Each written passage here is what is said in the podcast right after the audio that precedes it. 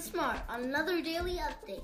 Today we are featuring the thing you th- think of when you think of small, the produce, Matt Richmond. Thanks. I'm honored to be here. So what are produce? Well, protists are eukaryotic single or multi-celled organisms that live in moist or wet environments that all have nuclei.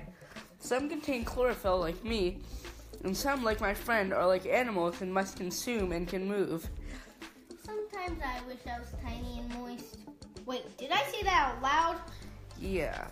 And we reproduce mostly sexually through exchanging genetic information. But ones like me reproduce asexually through cell division and regeneration. To put it simply, we clone ourselves. I wish I could clone myself because I have so many things to do. Oh my gosh, did I leave that pie in the oven? Do protists also produce insurance? No, silly, that's humans' job. Next, what types of protists are there? Well, there's so many types. I'm a red algae, which is also called seaweed and uses the sun to make my food, just like all algae. Then there are the plant-like dinoflagellates, flagellates, and animal-like flagellates, which use their flagella to move. Also, euglenoids, which have plant characteristics by using light to make food, but when light isn't present, they will eat bacteria or even other protists. Then we have the animal-like protozoans and ciliates.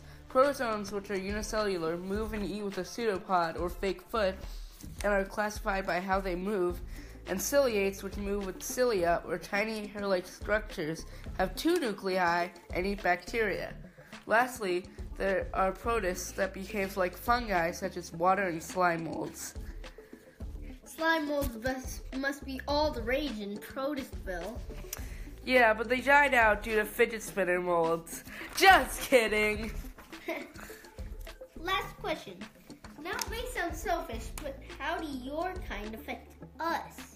Well, some can be a food source for humans, and some can even get into the sediment and show geologists where petroleum is. It's not all sunshine and roses, though, because some can cause diseases in humans. I hope I, I get the food source one rather than the disease one from you. Aw. Wait, what?